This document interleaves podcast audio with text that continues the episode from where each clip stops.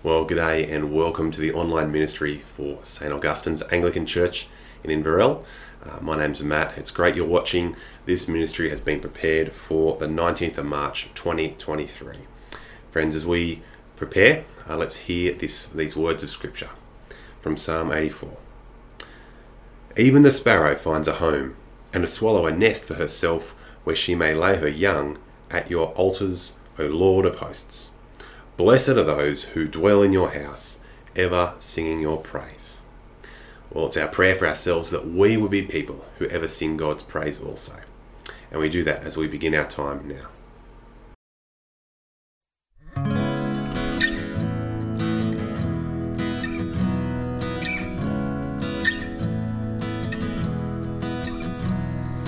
Praise to the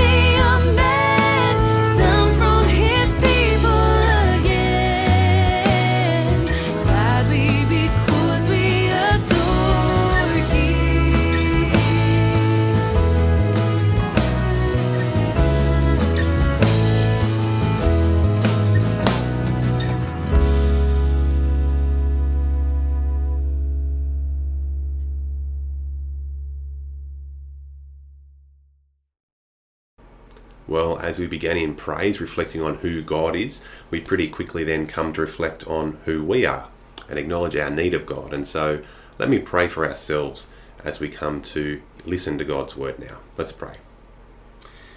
Almighty God, we pray that you would grant that we who justly deserve to be punished for our sinful deeds may, in your mercy and kindness, be pardoned and restored through our Lord Jesus Christ. Amen. Well, coming to God's Word now, our readings begin in the Old Testament with 2 Chronicles chapter 20, verses 5 through to 13. And then our psalm for today is in Psalm 116. We're going verses 12 through the not through to 19. And finally, our New Testament passage is in Acts chapter 12, and it's a whole chapter uh, through 1 through to verse 25. And so, especially that last one, I encourage you pause the video, be reading for yourself, be reading with those you're watching with, and then we'll come back to think about the Acts reading together in a moment.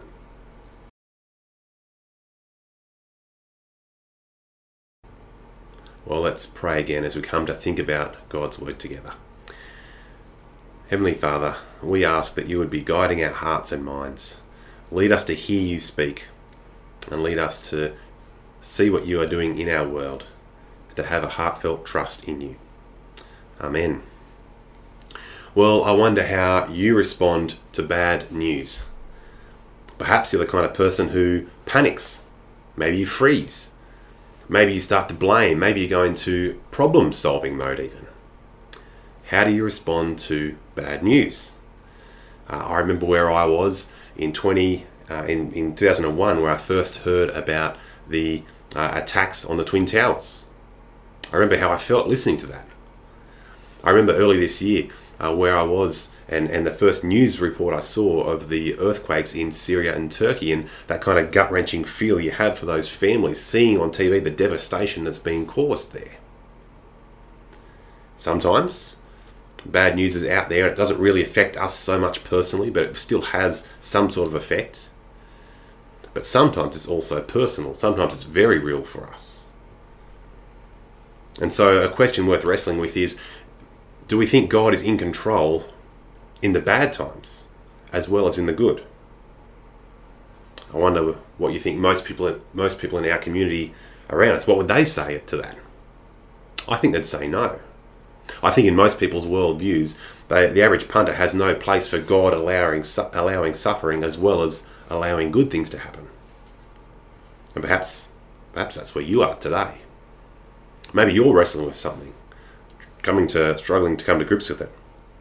Whether you've got a personal relationship with Jesus or not, perhaps you're wondering how God can allow these things. Is he in control in these things? This is the question that Acts 12 pretty much takes head on.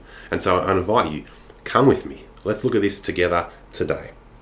We're going to sit with this for the next little while and see that, well, what we see is that the, the early church here, they're plunged into times, into dark times. Terrible news has come to them. And we see their response.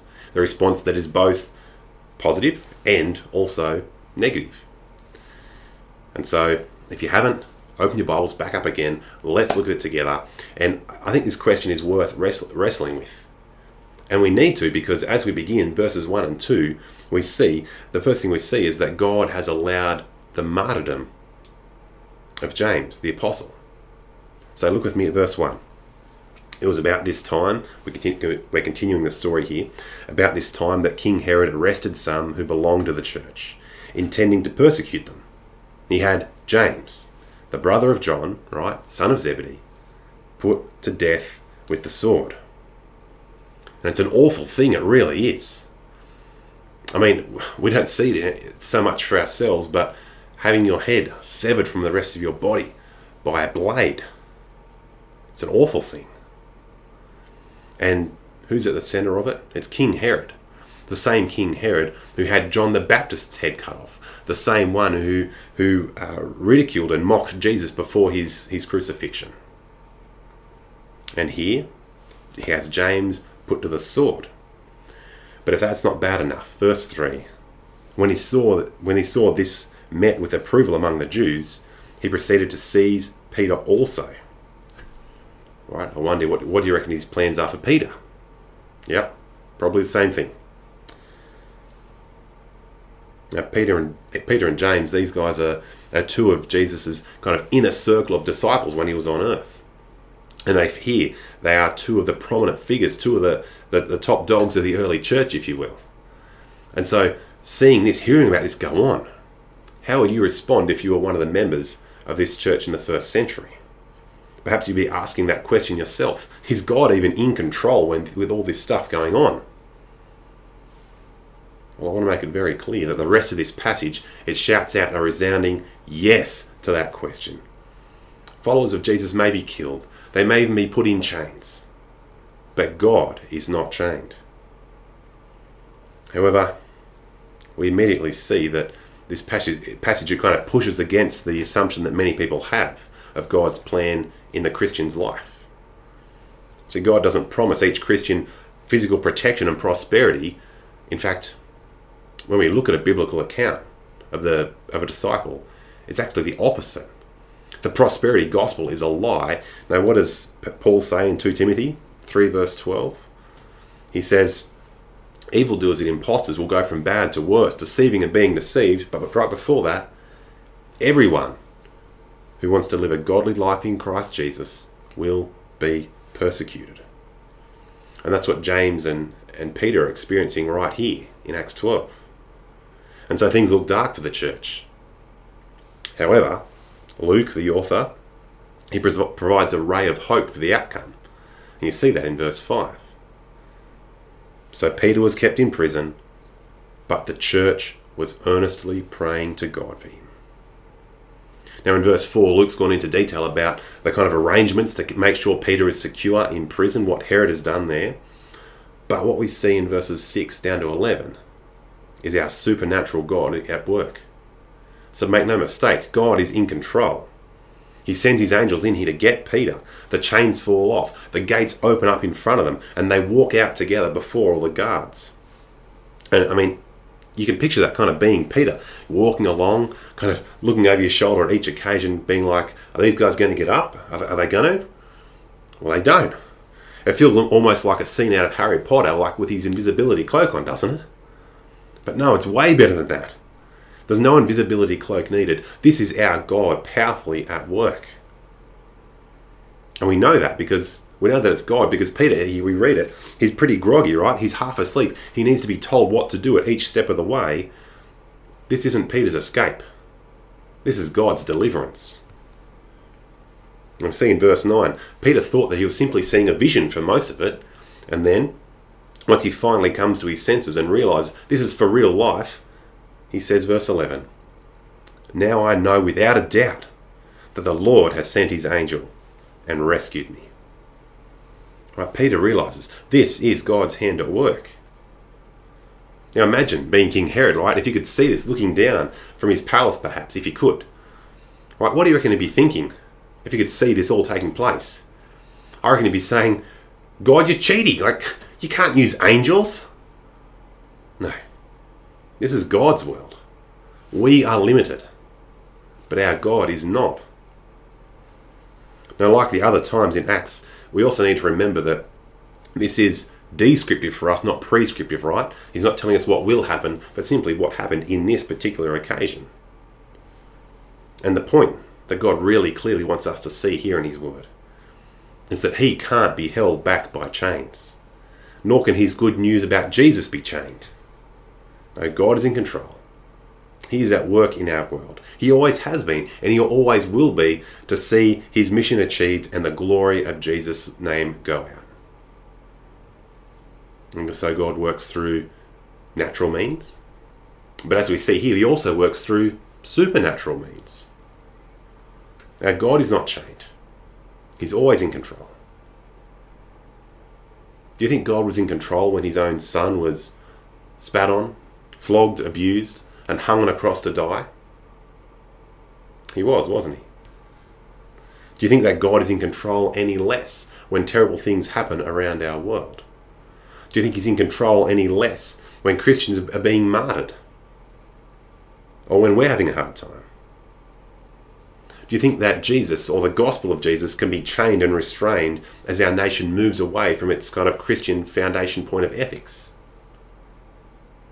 Do you think that God and his gospel can be chained by COVID? Can be chained by a, a deficit church budget? Can be chained by staff pressures or our own weaknesses? No. Our God is not chained. We may have obstacles, but there are none before God. Not when it comes to achieving His will in His world or in the lives of His people. Now, we might ask reading this, why is it that God so obviously works kind of supernaturally in, in this instance with Peter here? And the answer for us, it's, it's back in verse 5. Peter's kept in prison, but the church was earnestly praying to God for him. Which brings us to our second point. Our God hears and answers our prayers. He does, and we see that even the imperfect prayers of imperfect people are still effective. See, while verse 5 kind of upholds the church for being a praying church, what we see in verses 12 through to 17 is a bit of a comical scene, really. It shows us just how flawed they are. Verse 12, after Peter's released, he goes, as you'd expect, to the house of those that are praying for him, and he's he's knocking on the door. And then the, the servant girl, the, not servant girl, the girl, she comes out. And in her excitement, she forgets to let him in. Right? She goes back, and the, the people say, well, they refuse to believe that God has actually done this. And it is comical, right? You can picture it. Peter's there. Hey, guys, come on, come on, let me in. I'm here. The little girl comes along and, hey, guys, I think it's Peter. And the, the people say, hey, shh, quiet, you silly girl. We're praying that God will release him. Right? Do you see how ridiculous that scene is? These are people who have been praying for Peter earnestly, praying that he would be released. But do you think that they believed that God would actually do it? Well, reading this, probably not. But in verse 16, when they did eventually open the door and let Peter in, they were astonished. Their prayers were answered even though the prayers themselves found it unbelievable. Apparently, God can also answer unbelieving prayer. And I wonder, is this our position sometimes, perhaps? Do we doubt that God will hear us? Do we doubt that He'll answer us? Do we doubt even in prayer itself? Maybe over the years you've come, you've found you've stopped praying. But how does Acts 12 here encourage us as we come to think about prayer? Well, it reminds us that our prayers don't fall on deaf ears.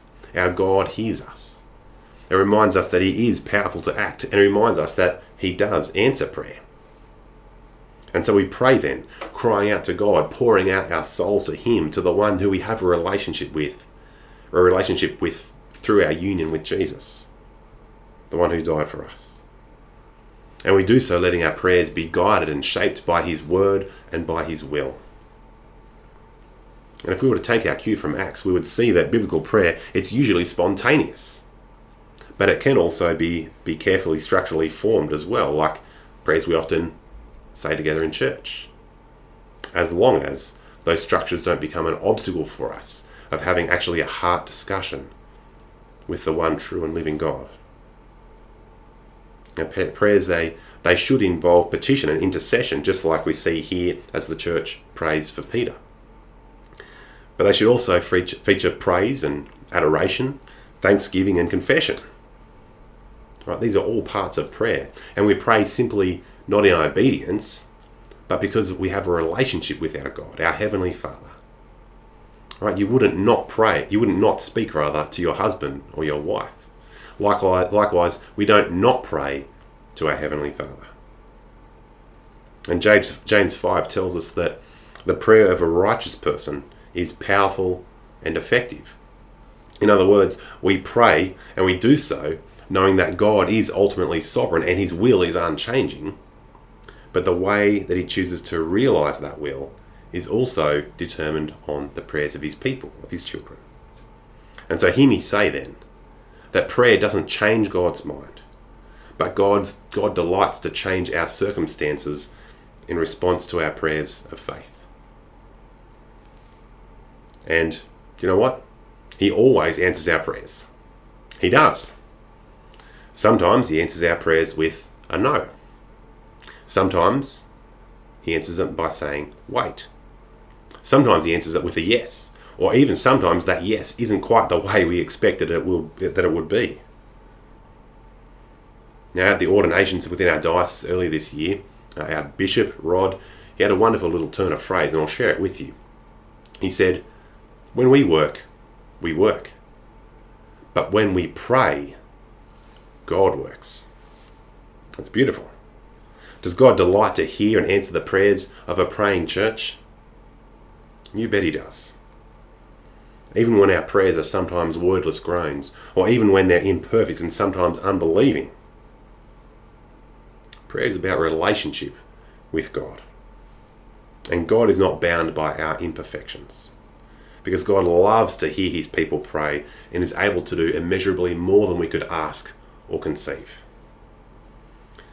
And so here we see God answers the, the church's intercessory prayers for Peter. And Peter's brought, brought out of prison, the prison that Herod had him kind of contained within. And so as this part of the story finishes up, we come full circle around back to uh, back to Herod again. And we find this big reversal in fortune, it makes a really clear point. A big reversal we're about to see, by the way. And the point is that our God reigns on his throne above all. Right? Our God is not subject to any other power or authority. They don't get in his road. In verse 18, as you can imagine, uh, there was quite a bit of commotion when Peter was found to be gone. Verse 19, we start to catch a glimpse of just how ruthless Herod is. Uh, Peter's gone. What happens to the guards? Put to the sword as well.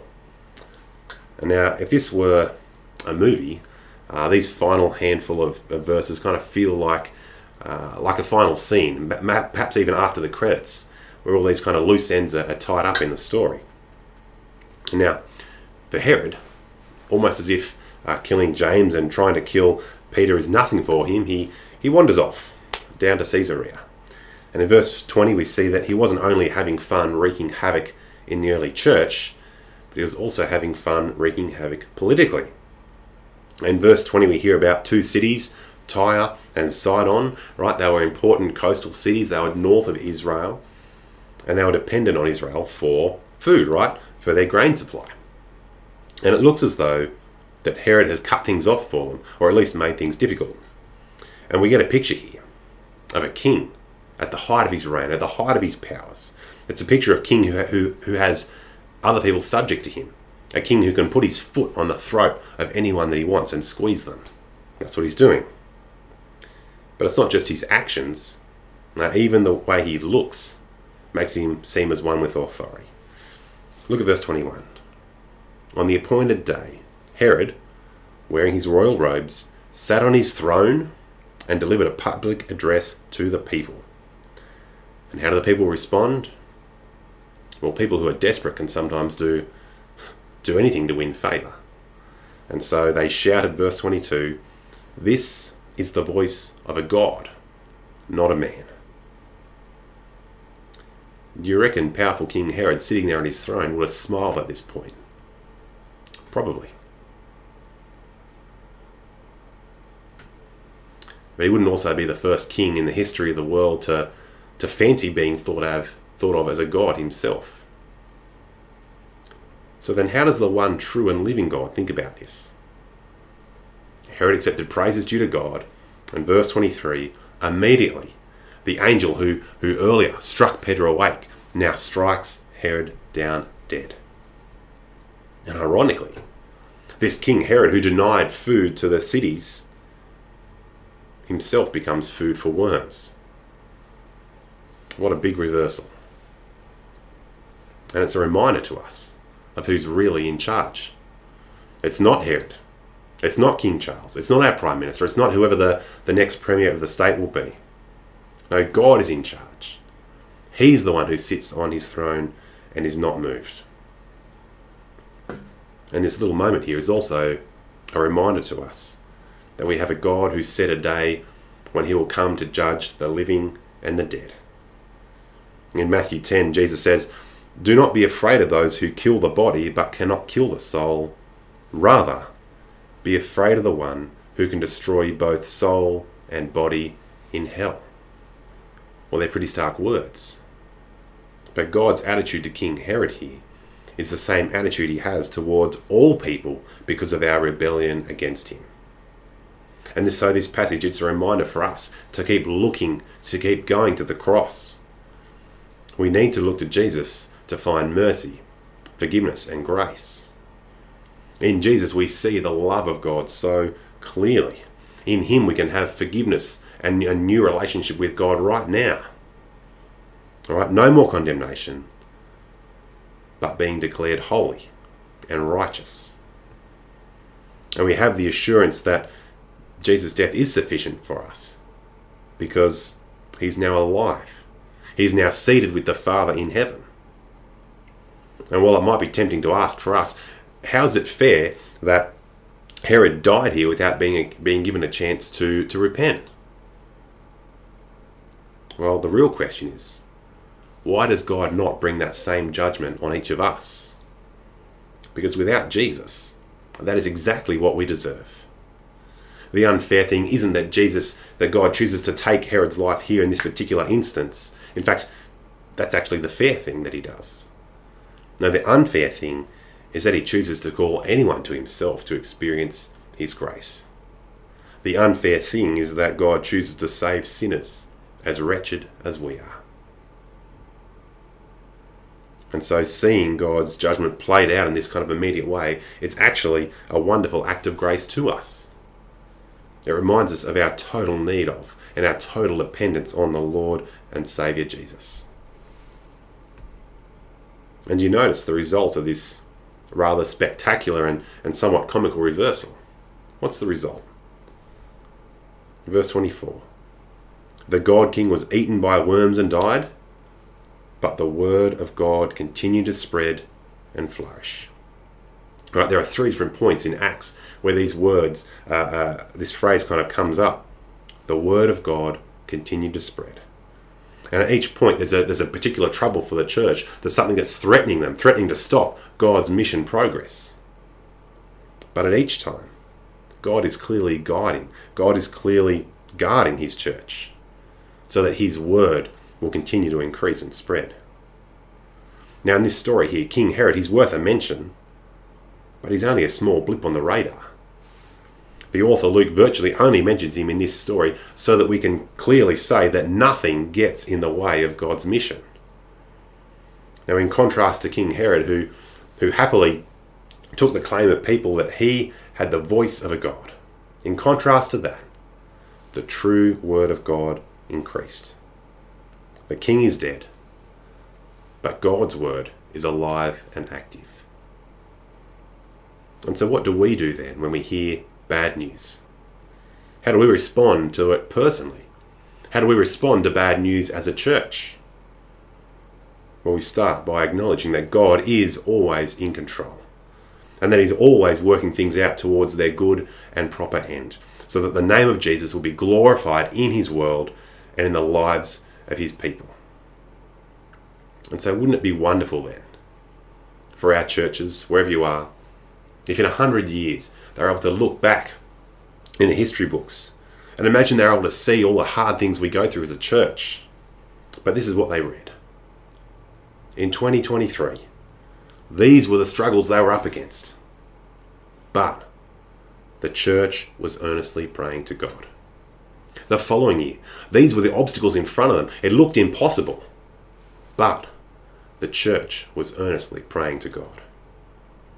Friends, no matter what we face, no matter the shape of our imperfect prayers, Jesus is still risen. He is still in control. He is still seated on his heavenly throne, calling us to live faithful lives before him as we reflect on his mercy and grace that is so lavishly poured out on us. Let's pray.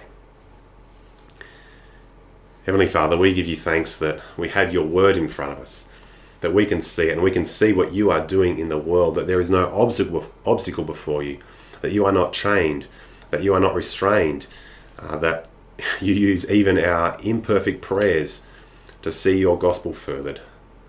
Father, we pray that we would be a people who are fervently praying like the early church. No matter what happens, that we be bringing all things to you in prayer. Help us not to be disbelieving, but be trusting you in these things. Father, please be working your will in our world. Let your will be done. Let your kingdom come. Father, please bring your glory in this world, in our lives, we pray. In the name of Jesus, Amen. Well, let's go now to a time of praise.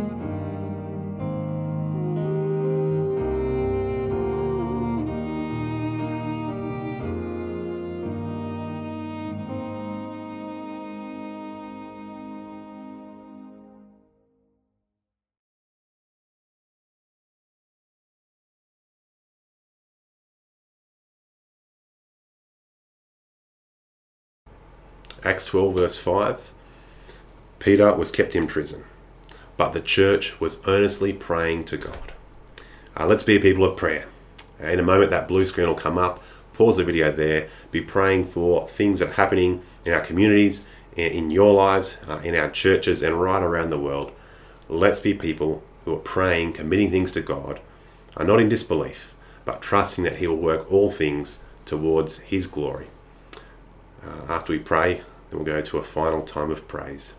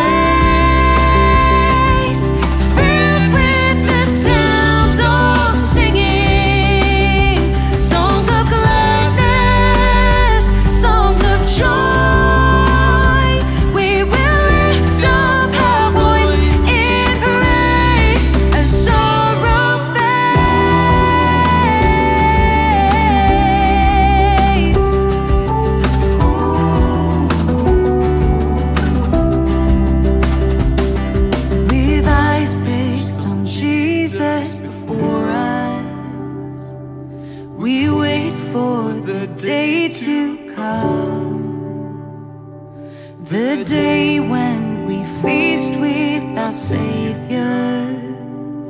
The day when He calls us home.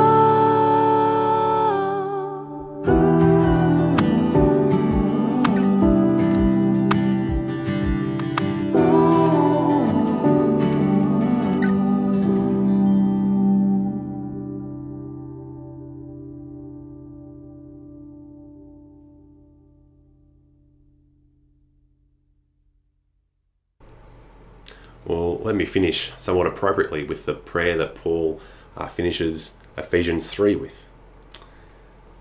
Now, to him who is able to do immeasurably more than all we could ask or imagine, according to his power that is at work within us, to him be glory in the church and in Christ Jesus throughout all generations, forever and ever. Amen. Well, friends, have a great week. We'll see you next time.